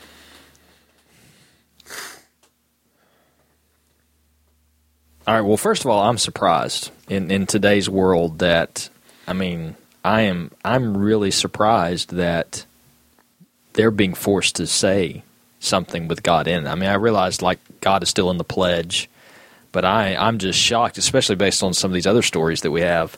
I'm surprised that is happening today. Um, I my first inclination is to say it's it's really not a big deal. I, I mean that that's my first inclination because like here's my thing. I as Christians, I just sometimes feel like we get up at arms about things that we don't need to get up at arms about. Like mm-hmm. the whole the whole thing that Christ sent us out in the world to do was not to get people to recite things with the word God in it. Like it was to make disciples, and it was to mm-hmm. make uh, it was it was to spread the gospel and teach the gospel. And so, whether or not whether or not someone says the pledge, whether or not I'm going to be controversial, whether or not God's in the pledge, do I want the Pledge of Allegiance to have God in it? Yes. Do I want God to be on the currency? Yes. Like if I get to choose, I'm going to vote for that. But if if he got taken off of that, I'm not I'm not panicking because I'm not going to spend any more money if there's no God on the world. Yeah, because that's not what we were sent into the world to do. Jesus, you know, the, the, money they had at the time of Christ didn't have God written on it. It was pretty idolatrous, as a matter of fact. And you know, Jesus didn't send us into the world to change the government to mm-hmm. um, to be more righteous or religious. He sent oh, us into the world not a post millennialist. There are you? He sent us. In, I think some of them would disagree with that. Well, I guess I'm not. Then I mean, again, that that's my take on it. So uh, I, I would go little deal there initially. Yeah, unless you guys convince me otherwise. I would go little deal. Like I don't. Part of me likes it because I'm just so tired of people kind of bowing under the weight of political correctness. Um, so I like it when somebody sticks to their guns about something. But personally, do I really care if a airman says God and his oath? Um, I do not. Uh, so it's it's a little deal, but but I do like them sticking to their guns. Um, and the thing about oaths are they're they're meant to to show commitment, but also the "so help me God" is kind of a you know it, it's it's asking God. To, it's it's actually praying. It's asking God to help you fulfill that oath. And so I would I could see why an atheist uh, would would not want to do that. And um, and I often say this to to Christians who are really gung ho about this kind of stuff. It's like, you know, like David said, like David said, you know, we got to stop trying to make heathens act like Christians. Hmm. You know, and let heathens be heathens. Um, add heathens to the list of offended people. you know, because it's not going to do any good for heathens to act like Christians. They're not going to get saved because they recite the pledge with God in it. Yes, we yeah. all re- reject the moralist gospel, which is do good to be saved. Yeah. yeah. And, you know, and I'm okay with under God being taken out of the pledge. It was added like in what the 50s, so it's not like it's always been there. Yeah. And if it was always there, I'd have a, I think I'd have a problem with it. But it was like added in like 54 or something like that. So I mean, it's not, you know. Yeah, again, if if I get to vote, I'm going to say leave it, but I'm just it's not the end of the world. Yeah, so I'm going to say little little deal. All right, good deal. I tell you what, time wise, we're only going to do one more. Um, and uh, this is the article we'll do next. Is this a big deal or little deal or no deal? Pastor Mark Dever has come out this week uh, in the wake of all of the things going on with Mars Hill and Mark Driscoll and many other pastoral situations. Uh, and by the way, Dever did not connect this story to that story. I'm the one doing that. Pastor Dever says that Christians in churches must create a culture of accountability for their pastors and for church leadership. So, gentlemen, I, I, think on the surface we would certainly agree with that. Mm-hmm. But um, in a sense, we would agree that there should be accountability. But uh, how does that function in light of leadership? How does this work? What do y'all think? Should there, it's a two part question. Um, is, is, is Devers call a big deal or a little deal? But in answering that, I would like to ask a follow up, which is should that be true? Should pastors and leaders be held accountable by the congregation? And if so, how? Give me his call one more time. His call his was specific. he says Christians must create a quote culture of accountability for their pastors and church leadership. Okay. I agree that there should be accountability.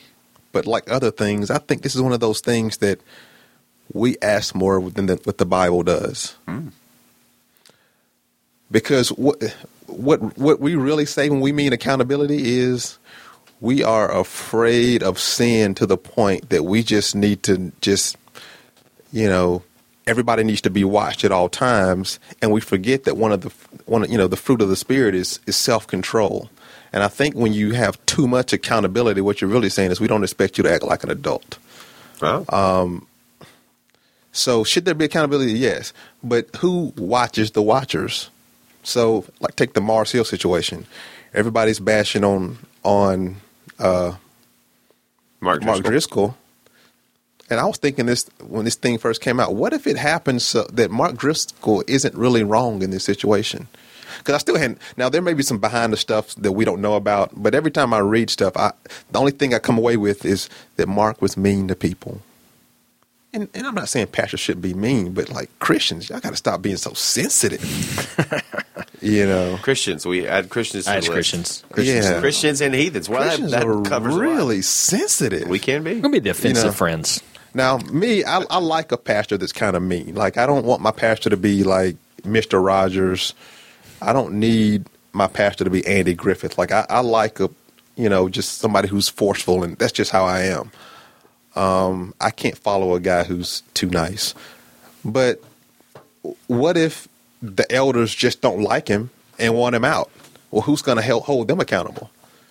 The church is not going to really know what's going on. Um, and, and I've been in churches where the elders made horrible decisions um, they thought they were doing the right thing. Um, the church didn't think they were doing the right thing, but well, they're the elders. They must know what they're, they're doing. And so we went along with it, and it turned out to be the wrong decisions. So even elders are infallible, and there's not necessarily safety in numbers. People actually, when they get numbers, they get dumber, especially men. I can't think of large one, groups of people. large large groups of men lose IQ points. I, I think that's probably true. I can't think of one thing that I did that was just illegal or felonious or by myself. Like most of the trouble I got into is with a group. you, you, were with a group of guys. And the bigger the group, the stupider the stuff got. And so I don't know that there's necessarily safety in numbers uh, in a sense because that just dynamic would explain Congress. By the way, wow. exactly, it just creates dissension, and I don't know how you guys are, but once I'm very, once I choose a side, I'm on that side, and we, and we're just and you know i will pick that side, and it's just to the death. Whether I'm right or wrong, once I pick it, I'm picking. I'm picking. Yeah, see, usually guys, I think, are just looking for you know. At least with me, there's always I make that decision: should I do this or not? This is a good idea and I'm just kind of doubting myself. But if I can have one or two guys be there with me and, and be like, oh yeah, hey, we can do this, or this is a good, idea, then it's oh okay, I'm affirmed. Let's go. And, yeah. and most of the time, guys will affirm affirm themselves in decisions. yeah, and I, what were the two questions you asked us specifically? I don't remember. Okay, uh, let me let me something let me, about a culture of accountability. Should should there be a culture of accountability in the church, and if so, what should it look like? And let me let me add this. I met with a guy last week and it's, it's a, a, a friend of mine, and he was talking about he had called this church and he wanted to meet with one of the pastors about something, and that pastor called him and said, "Yes, I uh, I checked with the the senior pastor, and he said it's okay if I meet with you." and I'm like, "Really? Wow! Like you got to get you're a grown man, and you got to get permission to to have coffee with another guy." Like And, yeah. I, and I'm sure there's some story of how that accountability came to be, but it just seemed excessive. And I think it kind of, you know, now I also don't believe that it should be a one man show and one yeah. guy should have ultimate authority. I mean, elders are there for the protection of the church. Mm. Um, I like I like where you're going with that. I don't know that I would add a lot a lot to it. I think that I, I like I like how you put who's watching the watchers. I mean, that's I definitely think each Christian should have accountability built in to their walk with Christ. Uh, I just think the Bible points at that. I think Hebrews points at that. Um, mm-hmm. You know, one of the ways that you protect yourself from being hardened by sin is is is by encouraging one another, having people in your life who are encouraging you at times, rebuking you if needed, just pulling you aside gently. Um, or sometimes firmly saying, "Hey, you're you're on the wrong path." I think every, and I think the Bible, based on the plurality of elders, mm-hmm. um, is, is, saying churches need to have that. That we need to have a plurality of leadership and not just one guy. But I also know the Bible says don't even listen to an accusation against an elder unless you got what two or three um, people who are bringing that accusation. Seventeen, according to our bylaws. Okay.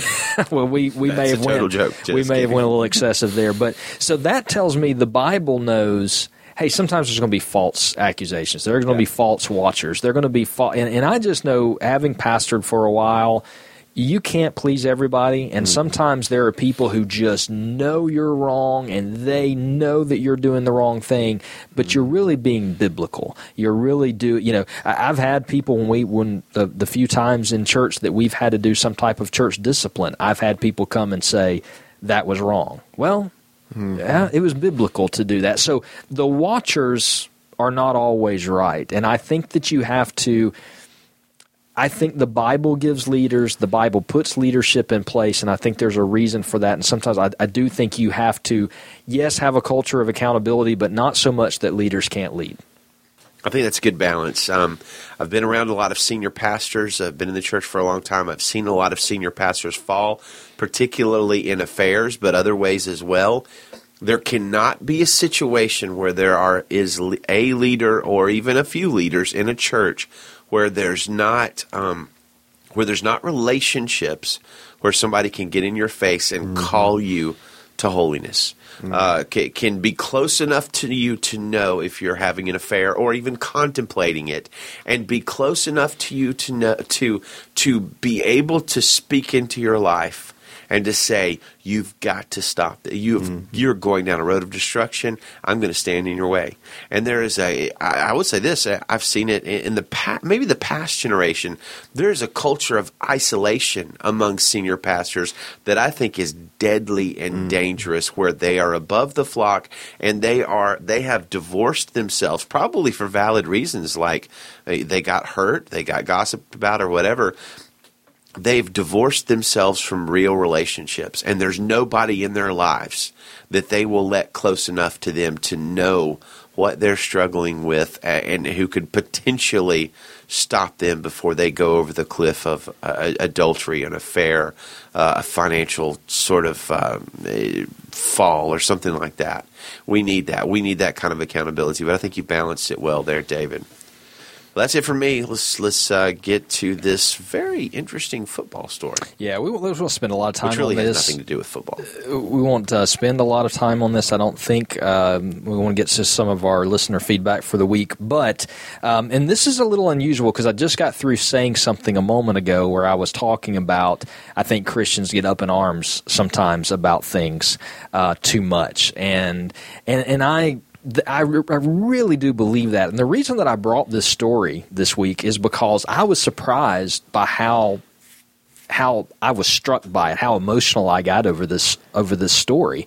Uh, essentially, there's a football team in the Southern United States, the Arkansas State University. Def Leopards. No, uh, they are the uh, ASU. Um, for those of you who are keeping track, this is the um, this is the team that Gus Malzahn coached for a year prior to coming to Auburn. Who's this? Arkansas State. Arkansas State. Okay. Uh, they uh, had two uh, uh people close to their program who died. One was a uh, former a former player, Markel Owens. Um, who was gunned down uh, in the state of Tennessee in January, and then a former equipment manager, Barry Weyer, who was killed in a car crash in June. Both of these men were Christians. And so the Arkansas State team decided to honor these two men by wearing on the back of their helmet a cross with the men's initials etched on the cross. This was their way of honoring these two men who were Christians. Well, what happened was a local attorney in the city. Um, of Jonesboro, I believe, where the uh, the uh, at least nearby where the the team uh, is located, was watching the team play on television, saw the cross decal, and sent a email to the um, athletic director uh, at Arkansas State saying that this was a clear violation of the establishment clause as a state endorsement of the Christian religion. Please advise whether you agree and whether or not ASU will continue this practice. Uh, the university's legal counsel. Um, and the athletic director made the decision that it was best to remove the crosses or to change the decal into a plus sign to not be um, to not be offensive and to keep the school from getting sued. So, uh, guys, I don't know why. Um, maybe just a couple of comments from each of us in lieu of time. I don't know why this hit me so hard, but it did. Because again, I'm not a protest guy. I don't think Jesus came and died so that we could go out and put crosses on the back of our football helmets, okay?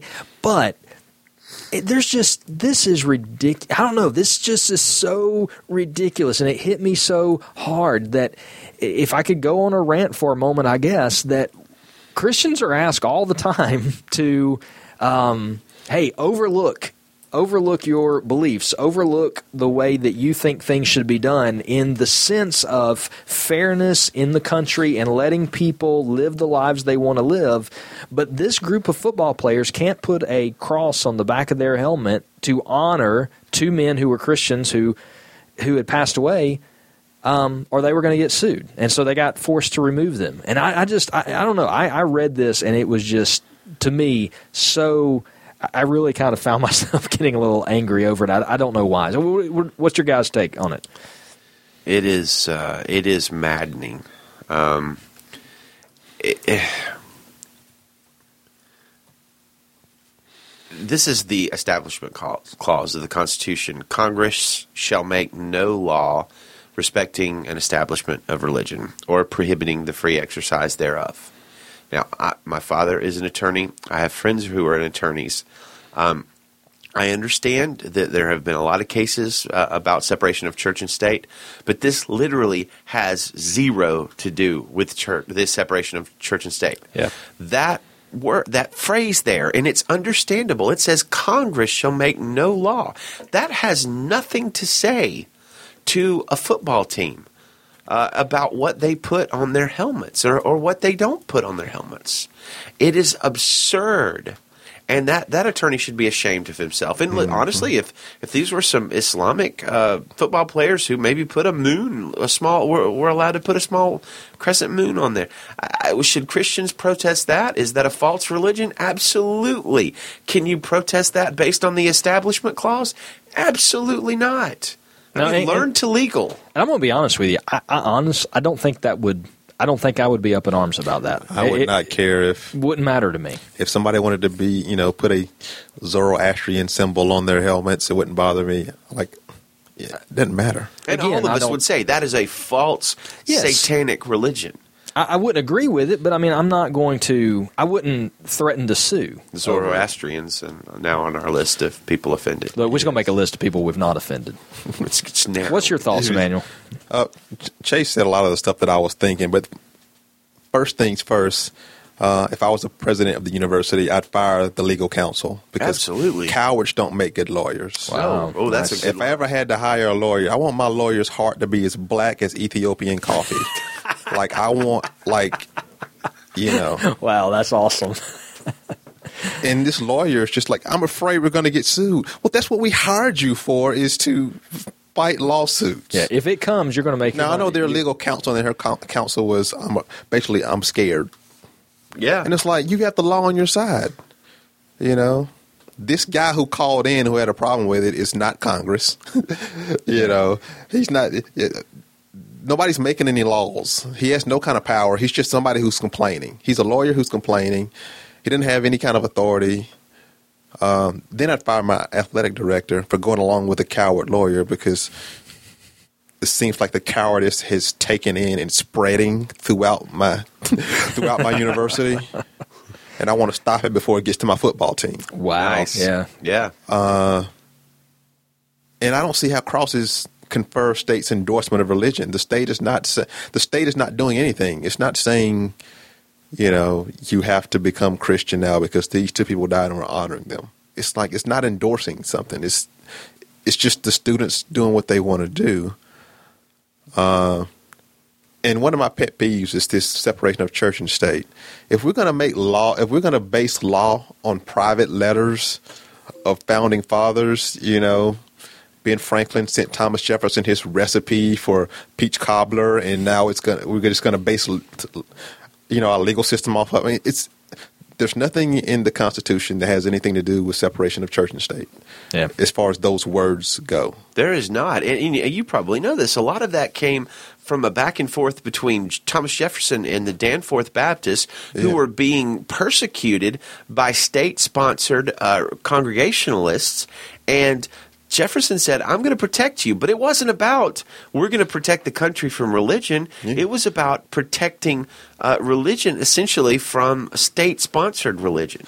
Exactly. And original intent is important uh, there to me. I mean, because if you, if I write something down, if I write instructions down or commands down that I want someone to to follow, not that I have anybody who would follow my commands or instructions, but if I did, you know, hey, you could manipulate or turn them into maybe something that, that I didn't mean. What what matters is my original intent. Uh, what what matters is what I what I was originally planning by those things. Exactly, and that's important. And and I think that's why I got so up at arms, kind of in this situation, is because this guy's not being hurt by this. This guy's not even. It wasn't like his son is on the football team and not a Christian and being forced to wear a cross on the back of his helmet. This guy has nothing to do with the yeah, program he's whatsoever. Being, he's just being well. He, I don't know if I can say what he's being.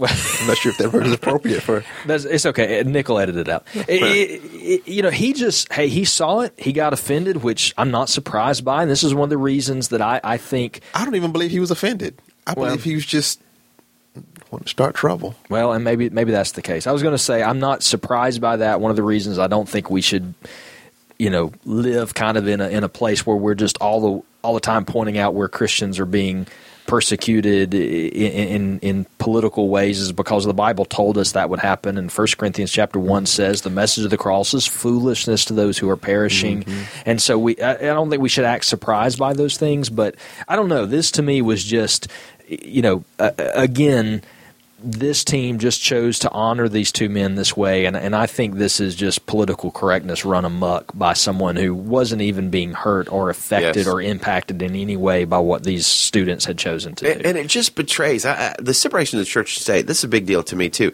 It betrays a complete ignorance of the Constitution. And, and David, you talked about original intent. I, I'll give you a good insight into the original intent of Thomas Jefferson.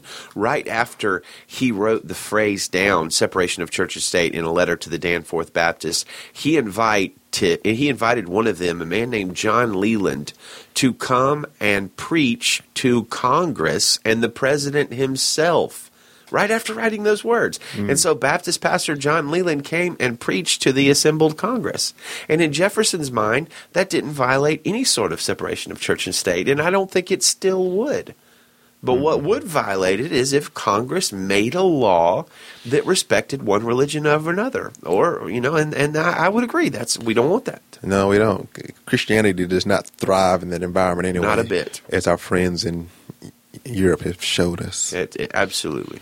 What really made me mad was the um, this uh, uh, Wisconsin-based Freedom from Religion Foundation, which, by the way, I, you know, if you listen to this show in Wisconsin, I love you, but I don't. We don't need the Freedom from Religion Foundation from Wisconsin coming on down to Arkansas and telling them what they need to do about about uh, you know whether or not the, they should have a Christian symbol in their helmet. They got in. Yeah. They they fired off a letter as well, and they said the same thing. The crosses appeared to confer states' endorsement of religion. And then, and this is what I think I might have got really. Um, as Immanuel put it, some maybe a little unrighteous anger, is that they started making suggestions about how the team could could mourn. And they uh. said many teams around the country honor former teammates by putting the players' numbers on the helmets or the jerseys or wearing a black armband. Either of those options or another symbolic gesture free from religion imagery would be appropriate.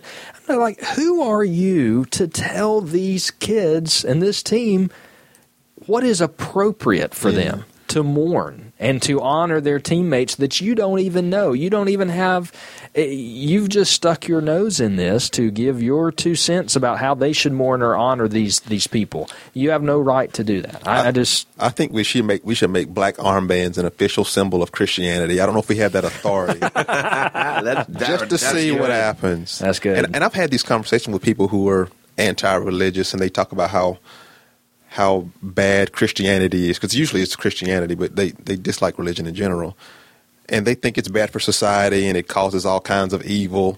And I've told them like Christianity is the only thing that's keeping me from punching you in the face. like you should be thankful that Jesus is working on me. Awesome. You know, that's the only thing that is restraining me from the, the restrainer right now. Yes. Awesome. Jesus, All right. Jesus be a straitjacket. Amen. Well, we're going to quickly move into the uh, some of the after show. We only probably got about uh, ten minutes here left uh, for today. Some listener some listener feedback. What, what, did you just say? Did you just curse? I said in Latin, "Time flies." Oh, okay. Uh, we had Please. some uh, some good feedback this week on Twitter. Let there be movies at Let There Be. The letter B movie said, just heard episode 13. I hope I'm not too late, but my vote is for the Twitter because it's annoying. Great show, guys. So I've got a, I've got it real quick. Um, Immanuel and I are having lunch one day, and, and he informs me that um, that that he may have to um, fast forward through all the parts of the show where we mention the Twitter. You're not a big fan of that, as my wife is not a big fan of that. So I don't know if you've you know we've put this kind of out to the audience, but uh, we've apparently got some hecklers out there because they're they're coming back saying, uh, "Hey, we're okay with it. Keep going." Yeah. You got anything to say to them? Those hecklers are safe where they are. but in the words of Liam Neeson in a certain movie, I have a certain set of skills. Right, if you stop saying minutes, right? if you stop saying the Twitter now, everything will be fine. Everything will be but fine. if you do not, I will find you. so what is and it about? Thug, apparently, what is it about the Twitter that you don't like? I don't know. I don't know. It just and it, and I say annoy, but it actually is like it's a little more than annoys. I don't. You know, you ever have something that just you don't like, but you don't know why you don't like it? Yeah. But I think one of it is, I, I, you know, it's like Nick thinks it's funny or cute, and it and it's not. and Shots there's no, fired. There's nothing so, worse than somebody who thinks they're funny you're a little mad at Nick. I'm. I'm Where's not Nick mad when we need him. I'm not necessarily mad at him, but I just don't like putting a definite article. I almost said it. A definite article in front of Twitter. It's but you just, don't mind. You don't mind uh, false plurals because I asked I you that. I love false plurals. So Wal- Walmart's is funny. Walmart's, internets. I love it. Look, if you want to sound dumb, people of America, pluralize things that shouldn't be plural. Because unless it. you're being ironic, See, it's geese, fine to be ironic. But geeses. See, that's what's say funny. you're going to go to crystals, and I think your IQ is. that's what's funny because really Walmart's makes my skin crawl. Oh. Like if, if if I have people say that and they're serious, but Immanuel finds it funny. So to each their own, I guess. Uh, but notice we didn't call it. I didn't call it the Twitter in the intro. Uh, I appreciate that. Jeremiah Martin at Jeremiah D Martin said, "Hey guys, I'm listening to the 25th episode right now. Not so great." So what does that mean, David? Well, that was a joke from last week's episode where um, we we thought perhaps Doctor Who um, Samuel, Samuel Lavelle. Lavelle or Lovell was uh, listening to the show in the future because he uh, gave us a big shout out in episode 15 before we'd recorded it. That's so. right. And speaking of at Samuel underscore Lavelle, he says, Thanks for the shout out. Can't say I was surprised, obviously. Fave video in top 10 is Pensacola Free Will song, by the way, which we'll, we'll get to that We'll get to that in just a second. We heard uh, from our friend Chris Studard. Studard this week. Um, he actually uh, he sent us a picture of since we talked about some uh, international food last week. He sent us a oh, picture of an incredible looking dish and asked us what it uh, was. Uh, turns out it's uh, called uh, Middlesbrough Parmo, which is some kind of a deep fried chicken thing with cheese and sauce smothered on top, and it looked fantastic. You had me at deep fried. Yeah, look, deep fried chicken with cheese it, it looked looked great to me. So, uh, but apparently we're going to have to travel over there in order to be. When we go on the Gospel Friends World Tour, we will uh, we will uh, we'll check it out. You you just you actually went to the UK last year. I so. was in London last year for a couple of weeks. Okay. Had a good time, but you didn't have any uh, Middlesbrough Parmo. I ate fish and chips pretty much every day. Was it good? Yeah, yeah. But I, you know, British people are not known for their food. Well, this looked good. Uh, Chris also had a comment on the uh, the uh, Driscoll situation, saying, "As soon as a brother or sister who we dislike falls, we seem to forget all sin is equal, and we're as just and we are just as bad as them." I, Amen. Actually, thought that was kind of insightful. I believe um, that's correct. So uh, let's see, what else did we have this week? Um, out in the Hall of Dogma, Elijah Thompson says, My boss calls it the Twitter. He doesn't listen to the show. He's serious. so, And uh, a guy named uh, Immanuel Marsh said, What I learned from episode 15 was neither Nick Jenkins nor Chase Thompson knows where Heineken is brewed. I am a little embarrassed about that, by the way. So that was a little fail last week. If you're not in the Hall of Dogma on Facebook, uh, you should be. You should be. We've had uh, quite a few discussions out there. I'll read a couple to you. Just in the past couple of weeks, we had someone asking the Hall of Dogma on Facebook Do you think people put too much emphasis on categorizing other people? For example, Baptist, Methodist, Calvinist, Arminian. And then there was a great discussion that followed. Apple users. it was a great discussion that followed. We had uh, someone uh, pen, uh, put an article out there about uh, N- N- I'm not going to get her name right, Nadia Bolz Weber. Um, who some people are calling the savior of evangelism. She is tall, tattooed, and forthright. That's probably Nadia since you haven't been corrected today. Thank you. Nadia is probably, uh, what did I say? Nadia? Nadia. Yeah. Yeah, look. You put the emphasis on the wrong syllable. Nice. Thank you, sir. Uh, great discussion that came after uh, uh, on that article. And uh, we had something else here um, that was pretty. Oh, uh, good uh, friend of the show, Robert Johnson, posted an article on gentleness and respect. Are they forgotten virtues? Immanuel, are they? You know, based on yes, yeah, based on uh, our offensive behavior here today. Apparently forgotten by us. So if if you're not in the Hall of Dogma on Facebook, you can ask to be to join that, and, and some great discussions going on out there. Um, I will um, say this along those lines, David. Uh, our good friend James McSorley, uh, our Irish friend, posted. This has been a, a, a couple. Of, it was been early September. He posted a question uh, saying he wasn't a cessationist. He asked about the baptism of the Holy Spirit. We had a conversation in the Hall of Dogma uh, that went very, very, very long that included input from Pentecostals and cessationists, Reformed folks, and continuationists, and everybody in between, Baptists, etc. And here's the thing that blew me away: it stayed civil, and not just civil, civil, but respectful and kind. I'm a little sick, you know, of Christians kind of beating each other up over theological issues in a real arrogant sort of way. It's okay to disagree and to challenge each other, but I see a lot of arrogance online yeah. in these kind of comments, and and the hall seems to be a kinder, gentler place. Well, you travel in reformed circles, so you probably do see a lot more arrogance than the normal Christian does says I don't Immanuel, know what to say that to that uh, except general, to give out an email address. general general humility over here. All right, we're going to end today talking about this um, the the top ten most embarrassing yet hilarious Christian videos, and we put these out last week in our show notes. Uh, so these are about ten videos that. Um, um, I don't know. It may, may actually make you want to run from Christianity uh, or, or the church uh, if this is the kind of product they're putting out. So, uh, guys, uh, just go around the table real quick. What was your favorite of these uh, top 10 most embarrassing Christian videos? Immanuel. It's a tough choice, but I think I got to go with renewed mind is the key. Renewed mind is the key, which is. Um, it's the it's it's just bad. It's, so I'm going to let that play in the background as we talk the, here. But see, the, it, the the music doesn't do it justice. It's the choreography. Uh, I mean, this guy has his pants up to his armpits. so apparently, he looks was... like he's he looks like John Travolta in Pulp Fiction. And you got these hot Christian chicks with ankle length skirts.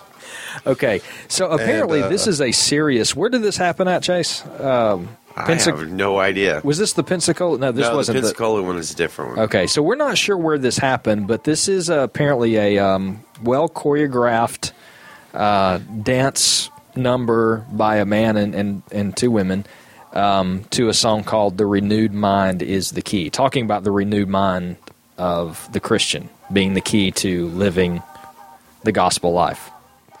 And I was surprised that God is not dead did not show up on this list, by the way. not a fan of that. I would have picked, I haven't even seen it, but the clips I've seen are bad enough.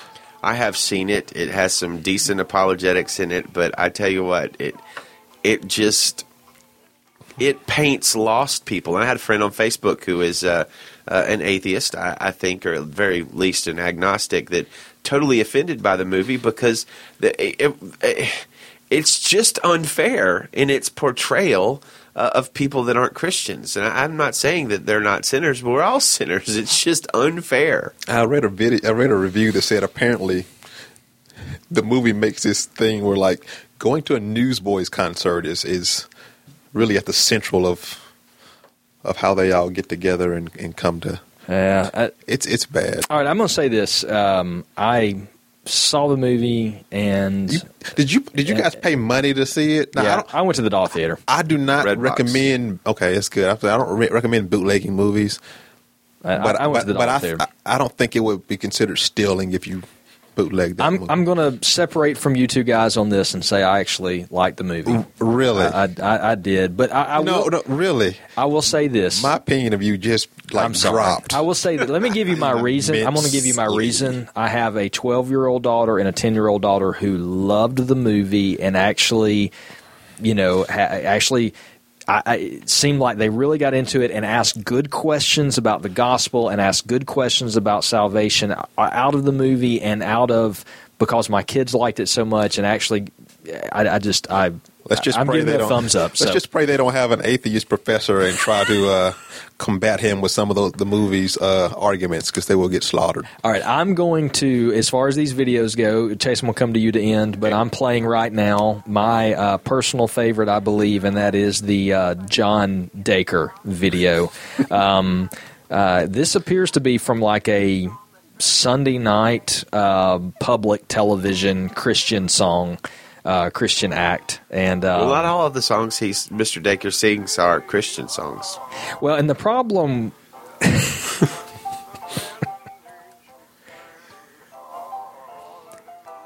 The problem with Mr. Dacre is he doesn't actually seem to know the words to that is part the song. The there and, are uh, other problems with Mr. And, Dacre. and he's not.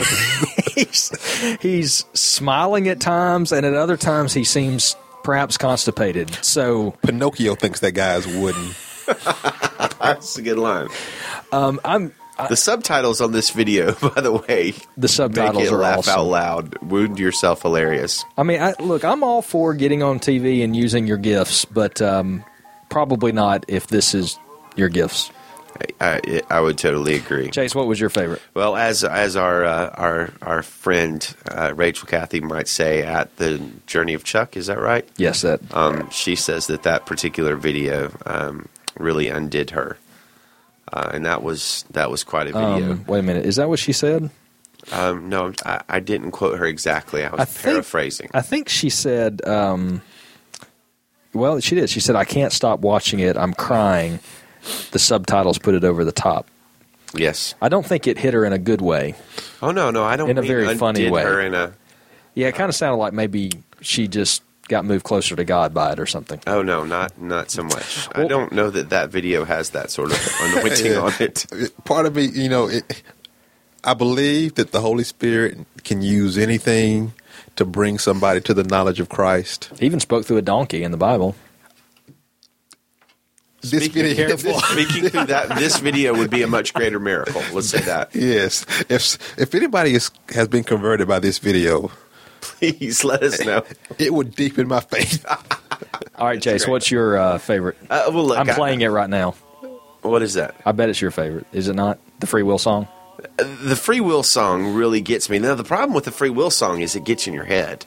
And, and it is the most um, anti kill Calvinist direct song ever. Look, I, I don't. If you're not reformed, listen to this song and you will And you will become- you will yes, run you will from run Arminianism. it. yes, this this is Arminian uh, deterrent. This Yes, is it is. basically a song It is singing Arminian about. inoculation. This is a song. This is a song singing about the grandeur of our ability to choose things. you know what? That's uh, it's it's it's amazing. It's hey, you know who didn't to. write this? King Nebuchadnezzar Nope. or any other biblical figures. Or John Piper or anybody like that. What's Didn't your favorite, that. Chase? I would say I'm with Immanuel. My favorite, and I've watched it over and over again, is the renewed mind is the key. Okay. There's some great dance moves in there that I'll I'm really trying to learn myself. Uh, And, and our, our friends at not entirely unlike Chiptune, uh, the band that did the epic Sunseed translation, have asked us for another song. And guys, I'm not sure I can imagine a better song uh, set to 8-bit Nintendo style music than the renewed mind. All right, so is we're Key. asking them to do the renewed mind if, is the if key. they're looking for requests, I'm Okay. pretty sure that's a good one. All right, we're gonna we're gonna send it out to them. Yeah, Um, if, if not that one, Metallica, Enter the Sandman. I think that'd be good. Or you know, That's a fine song. That, that's good. I mean, you know, musically. Yeah, I, I I, don't- I think that'd be cool to hear it in Nintendo, uh, you know, eight bit uh, Glory. MIDI form. Well, I want to say something uh, for all the jokes that I've taken over the years from Immanuel about being long winded. The longest podcast in the history of the Gospel Friends is the one he's on.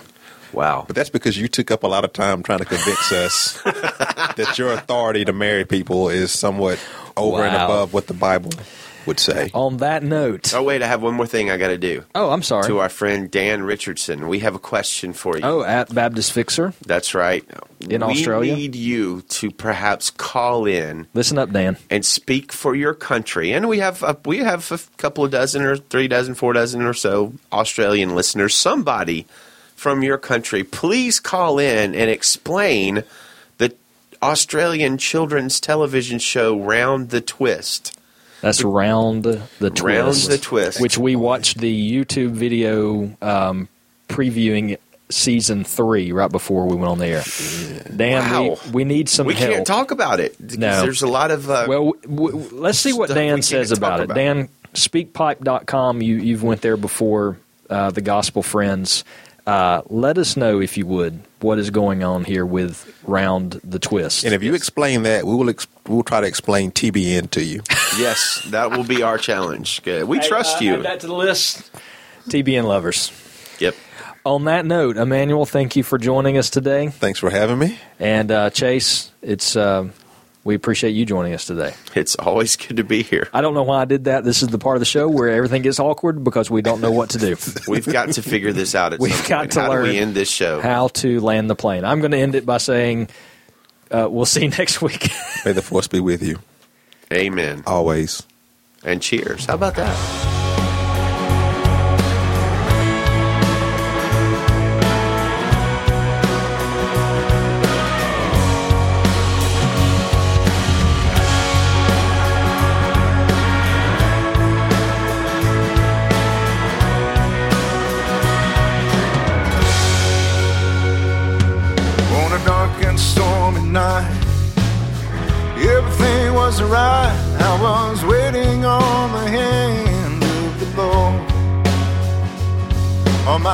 hip and away.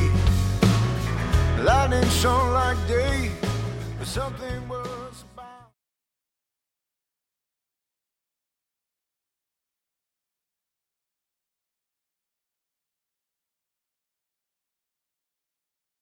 and cheers. How about that?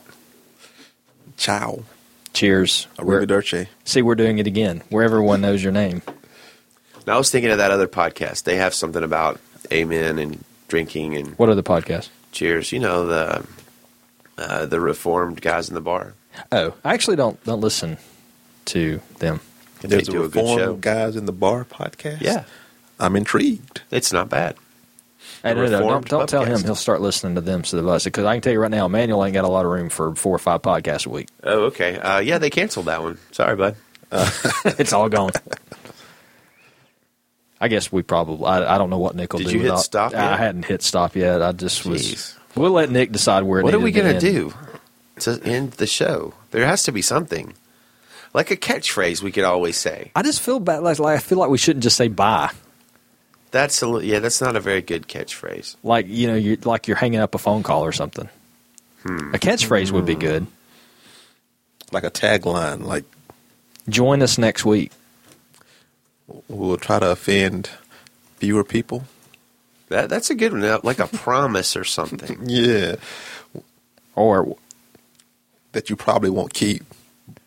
You know, my, one of my favorite fo- podcasts is uh, the Fantasy Focus Football Podcast on ESPN, and Matthew Berry always ends it by saying "Peace out" in kind of a distinctive voice. Maybe you do not that. need to do that. No. No, you don't think so? I'm not sure you're cool enough for that. Well, hey, look, this is not a this is a fantasy football expert we're talking about. Yeah. I like the show, but I wouldn't say he's like a a cool guy. Maybe we should have some kind of like a superhero thing. Like until next week, up, up and away. Up, up and away sounds a little lame, but I like where you're going there. Like Avengers, uh, D Gospel, gospel friends assemble. Deassemble. Well, we get in like trouble with the, uh, it would be like gospel friends scatter abroad. What? How did they end the gospel friends? I mean, the uh, super friendship. Oh, I know. How did the Bible end? Maybe something biblical. Uh, the Bible end with uh, "Don't mess with this, come Lord Jesus." Let's not go to Revelation. You, you guys are way too f- reformed to understand the the content of that of that book. Look. oh, sounds like a challenge. How about uh, we have to leave now because our wives have stuff for us to do. That would probably That's, be good. that's accurate because my wife expected me home about I- 30 minutes ago. Oh, actually, see, I was gonna my uh, my after the show thing got canceled, and I'm really hungry, so I was gonna see if anybody in the room in the hall wanted to go to Waffle House. Yeah, so- I'd love to, but uh, I but you're tonight. not because you're you're whipped. I'm not. I'd go. But you're not going to eat. I'll just go Taco I'd rather go somewhere where I can grab a beer. Well, where can we go? I don't know. I'm- don't know this part of town. Is Bu- what time's Buffalo Wild Wings close? Whoa, whoa, whoa, we've never had the conversation about whether drinking is acceptable. It's or okay. not. Nick's going to edit all this out. It's okay. I'm not Baptist. Oh, okay, okay. That's good. That's good. Nick's Nick's long since. Uh, I'll look up when what time Buffalo Wild Wings closes. They have beer there. They It's like do. five dollars. I know. But Immanuel's rich. Oh, I am he doesn't rich. have any kids. I mean, that's what he told us earlier. Yeah, that's That's true. just his kids. next game console money. I'm still holding out. I'm going to get the Xbox One. It's coming. Yeah, I'm, I'm just waiting on boat. that, that game that makes me want to get it. Yep. I remember back in the day where you could hang past nine, Thompson. Yes. What happened to that man? I don't know. How long have you been married, Chase? Mm, it will be 19 years. Grandpa. That's the last time that he was hanging past nine. We used to be able to go up. I'll, I'll tell you this. I'll tell you this. I do know. I do know that uh, if uh, I do know if old uh, Samuel had asked you to go Waffle House, I bet you'd be able to find you a little time. That is not true. Oh, Look, if I- are if Chase had and Samuel are they, are they close? Oh yeah. If I had Yeah. made pre-arrangements, um, oh crap. that's what happens when you have when you have kids. You got to make arrangements to do like basic stuff like eat. This thing's been recording for two hours. I'm gonna stop it right at two zero Cool. zero. Now, if I told her ahead of time, I, I would be cool. But she's expecting me to come home. She'll be sad. Translation: If I got permission Yeah, you know, beforehand, along those lines. That, that is correct. Also, I have to turn in an application tonight to uh, Judson College. Not an application, a um, shoot. What is the thing? Something I got to fill out with my passport. in. Dude, that's lame. That's that's a lame. got a friend of mine who works at Judson.